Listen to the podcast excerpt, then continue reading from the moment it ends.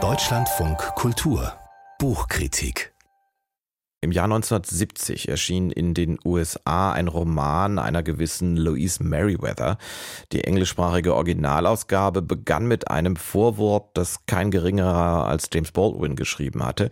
Und übrigens auch dieses Vorwort findet man natürlich übersetzt in der ersten deutschsprachigen Ausgabe dieses Romans, die gerade erst jetzt in diesem Jahr erschienen ist. Unsere Kritikerin Lara Sielmann hat sich deshalb jetzt ganz aktuell mit diesem im Prinzip ja schon ziemlich alten Buch beschäftigt. Schönen guten Morgen. Guten Morgen. Im Original heißt der Roman Daddy was a Number Runner. Die, das ist auch relativ schwer zu übersetzen, finde ich. Und die deutsche Ausgabe heißt deshalb Eine Tochter Harlems. Wer ist denn diese Tochter eines relativ berühmten, aber auch berüchtigten New Yorker Stadtteils? Ja, damit ist eine junges schwarzes Mädchen gemeint namens Frances, also eine richtige Tochter Harlems. Äh, sie ist Protagonistin und Ich-Erzählerin dieses Romans und lebt eben in diesem Bezirk in New York City in wirklich wahnsinnig armen Verhältnissen. Wir sind in den 1930er Jahren, also zur Kontextualisierung. Die Weltwirtschaftskrise war gerade ähm, ganz stark äh, auf der ganzen Welt. Ähm, und Harlem zählte eben mit zu den ärmsten Bezirken von New York City und wurde eben vorwiegend von AfroamerikanerInnen bewohnt. Rassismus ist also auch ein integraler Bestandteil dieser Welt und ähm, der findet sich auch in allen Ebenen wieder. Also fast täglich werden von Lynchmorden in den Zeitungen berichtet. Diese schwarzen Mädchen und jungen Frauen werden auch eigentlich jeden Tag sexuell belästigt, ähm, vom Bäcker bis hin zum, äh, zu irgendwelchen Männern, die auf den Straßen hinterherlaufen. Und die staatliche Versorgung kümmert sich auch so gut wie gar nicht um diese Menschen dort. Also es ist wirklich ein Elend. Aber wie geht denn äh, in diesem Roman dieses Mädchen, wie geht sie damit um, mit dieser harten Welt um sie herum? Also diese Frances kennt ja nichts anderes. Das ist ihre Welt, in der sie aufwächst. Ähm, sie ist auch gerade so an der Schwelle so zum Teenie-Sein, zwölf Jahre alt. Und die geht damit erstaunlich leichtfüßig um. Also die wirbelt geradezu über diese Straßen in Harlem, schaut sich neugierig die Prostituierten auf der Straße an, die sie teilweise auch kennt, fängt in Ermangelung an Aktivitäten tatsächlich auch an, viel zu lesen, entwickelt so auch langsam so ein politisches Verständnis und sieht auch so diese Ungerechtigkeiten in dieser Welt, in der sie lebt. Ähm, und dann ist Harlem aber natürlich auch vor allem ihr Zuhause, wo ihre Freundinnen leben, ihre Familie. Das sind auch harte Charaktere, aber es herrscht trotzdem auch so ein Sinn für Gemeinschaft. Und so würde ich sagen, empfindet Frances in Anführungszeichen wie viele Menschen in diesem Alter. Ja, sie schwärmt auch so zum ersten Mal für einen Jungen, träumt davon, Sekretärin zu werden, auch wenn die äh, weiße Lehrerin in ihrer Schule darüber nur den Kopf schütteln kann. Aber die ist ein ganz agiles Mädchen, was Lust aufs Leben eigentlich hat. Sie haben gerade für ein tolles Wort gesagt, Frances geht leichtfüßig damit um, weil sie dann ja auch durch die Stadt läuft und sich das alles anguckt.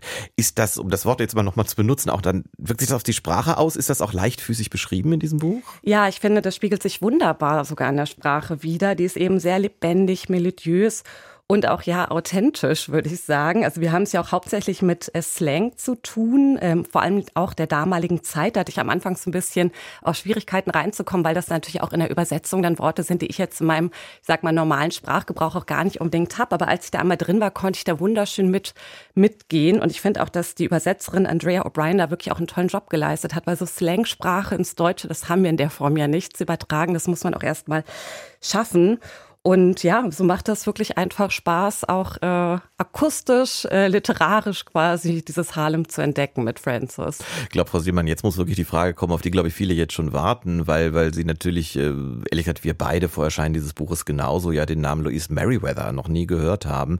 Äh, wer ist denn überhaupt die Autorin? Eben genau, ich muss sagen, ich kannte sie vorher auch noch nicht. Ähm, und dieses Buch ist sehr stark an ihre eigene Biografie angelehnt. Also Louise Merriweather äh, war auch eine Autorin, ist in den 30er Jahren in Harlem eben aufgewachsen. Also sie selber ist auch eine Tochter Harlems und hat sich dann aber auch so sehr in der afroamerikanischen Bürgerrechtsbewegung stark gemacht, ähm, hat dann vor allem auch vor allem Literatur für Kinder geschrieben, beziehungsweise über übergangene persönliche Persönlichkeiten afroamerikanischer Kultur und hat somit eigentlich dieser weißen Geschichtsschreibung für Kinder dann so eine schwarze afroamerikanische Geschichtsschreibung entgegengesetzt. Äh, sie war eine enge Freundin von James Baldwin, der ja auch das Vorwort zu diesem Buch geschrieben hat. Und sie ist auch tatsächlich erst vor einem Monat verstorben mit 100. Also äh, sie ist 100 Jahre alt geworden. Ja, sie ist 100 Jahre alt geworden. Sie ist wirklich Mitte Ende Oktober verstorben. Äh, vielleicht ist das der Grund, aber ich muss natürlich trotzdem fragen, 1917, muss es nochmal zeitlich ordnen. Es spielt in den 1930er Jahren, es ist im Original in den USA 1970 erschienen, aber wenn ich mich nicht völlig getäuscht habe, ist jetzt 2023. Warum erscheint jetzt gerade die erste deutschsprachige Ausgabe? Ja, das haben wir der Ro-Ro-Ro-Reihe Entdeckungen zu verdanken und den Herausgeberin Magda Birkmann und Nicole Seifert, die sich ähm, ja so zur Aufgabe gemacht haben, in dieser Reihe AutorInnen zu veröffentlichen, ähm, die man bisher noch nicht kennt. Und ich kann nur für dieses Buch und für diese Autorin mir wünschen, dass es auch viele LeserInnen findet, weil es wirklich ein tolles Buch ist und jetzt auch bald steht ja Weihnachten an. Also das kann man auch super in der Weihnachtszeit lesen. Dankeschön. Lara Sielmann war das äh, über eine Tochter Harlems. Der Roman von Louise Merriweather ist, wie gesagt, äh, mit, der, äh, mit dem Vorwort von James Baldwin in der Übersetzung von Andrea O'Brien im Rowold Verlag in der Taschenbuchreihe Rororo Entdeckung erschienen, haben wir auch gerade gesagt. Äh, und weil das halt eine Taschenbuchreihe ist, kosten die gut 300 Seiten dieses Buches nur 15 Euro.